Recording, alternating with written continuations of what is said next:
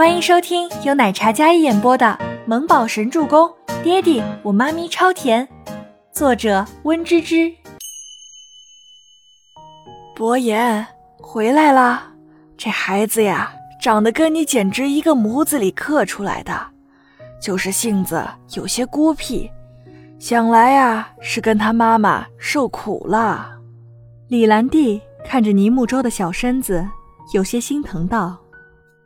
孩子还小，认生，师娘不必介怀。周伯言搂着小周周，任由他软软的小胳膊搂着自己脖子，挂在自己身上。小家伙身上还有好闻的牛奶香，跟他妈咪身上的香味是一个味道，熟悉且好闻。伯言呐，虽然很意外你会有个孩子，但我跟年心也说了。他说愿意抚养这个小娃娃，当亲生的对待。等你们结婚了，想必呀也没有时间带孩子，不如让我跟你老师帮你们带吧。年薪啊也是真心待你，连同你这孩子都要紧的很，一早便买来这些小孩爱吃的、喜欢的玩具，可见他对你是真的在乎啊。李兰娣坐在那里，一脸慈爱的跟周伯言说道：“师娘，这些话不要当着孩子的面说，他会跟着他妈妈生活，我尊重他的选择。”周伯言似乎有些不喜，当着孩子的面直接提这个结婚还有抚养的问题，因为他感觉小家伙听到这话之后，下意识的搂紧了他几分，孩子会害怕的。纵然他是一个聪明的孩子，李兰娣没有料到周伯言会直接拒绝，不免脸色有些暗淡了几分。他话都说到这个份上了，他跟年轻的婚事还未定，就跑出了一个私生子，天知道这个孩子的母亲会不会用孩子来要挟伯言。李兰娣想到这里，就有几分担忧。叔叔，我妈咪呢？倪木舟小声问道：“没事，妈咪在等你回家。”周伯言轻声在小家伙耳边说道：“我回来了。”孟年心竟然回来在周伯言后面，不过他手里提着一个漂亮的袋子，里面装的都是各种各样精美的蛋糕。我去给周周买了些蛋糕，小孩子应该爱吃。孟年心笑道：“俨然是倪木舟很宠爱的。整个客厅里都是爱吃的零食，还有帅气的衣服和玩具。原本书香气息的家里充满了童真。伯言，你居然比我早到！”孟年心在玄关处换了鞋子之后，笑着走来。周周好呀，今天是我们第一次见面，我是你的年星阿姨。以后请多多关照哦。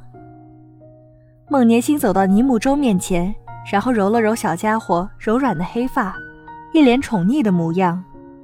年星阿姨好。尼木舟也是个乖孩子，主动问好。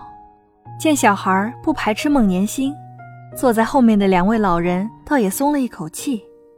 要是孩子喜欢，那就不管他生母的意愿，孩子直接过继便可以了。倪木舟笑容可爱的样子，但那漆黑的眼眸里一眨不顺地盯着孟年心看，像个乖巧的小绅士一般。对了，刚才爷爷奶奶说周叔叔要跟年心阿姨结婚是吗？那你们俩可以送我回家吗？我妈咪还在家里等我呢，她肯定会着急的。虽然不知道你们接我过来是为什么。但是比起这些好吃的、好玩的，还有未来的好生活，我还是喜欢跟我妈咪挤在小公寓里温馨快乐的生活。倪木舟奶声奶气地说道，那双黑眸里满是认真，有着不符合年纪的沉稳。年纪小小，竟然还很护短。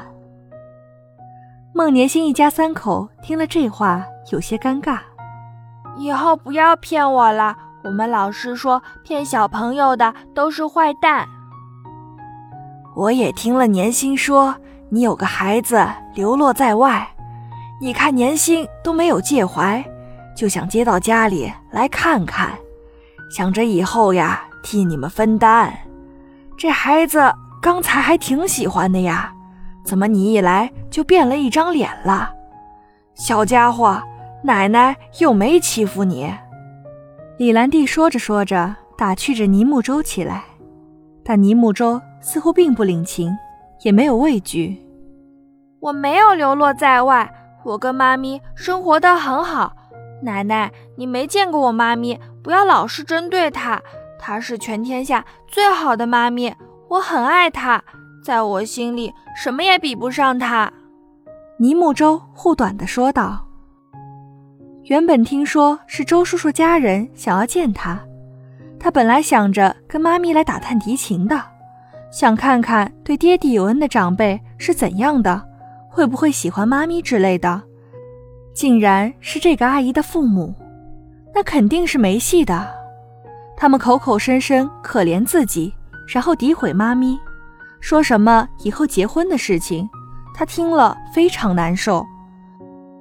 小奶包脸上有些生气，周伯言感觉得到他在生气。李兰娣脸上笑容尽失，然后悠悠地叹了一口气。孟年星没想到这个孩子这么聪明，还知道维护倪清欢。没关系的，没关系的，我们先吃饭吧。孟年星故作什么事也没有，然后张罗他们来用餐。明亮大气的餐厅里，红木桌上摆放着佣人做好的各种美食，散发着诱人的香味。不了，我想回家。我已经出来很久了，妈咪会担心的。尼木舟礼貌地说道，没有哭闹，而是一直都很乖巧懂事的语气。不管说什么出来，都让人无法责怪他是不是不懂事，让人抓不到什么把柄教育。这个小孩沉稳的跟他父亲一样，临危不乱，镇定自若，不卑不亢。师娘，我送他回家，你们先用餐。周伯言担心尼木舟。会在这环境里情绪不稳，毕竟太陌生了，毫无征兆的面对这些陌生的一切，孩子脆弱的心里会害怕的。怎么说也是一个才四岁多的孩子。伯言，师娘想借着今天有空跟你聊聊。孩子，你先去外面可以吗？李兰娣算是看出来了，这个孩子心里对他那个生母在乎的紧。倪木舟看了一眼周伯言，再看了看李兰娣，然后点了点头。在外面等一会儿就好。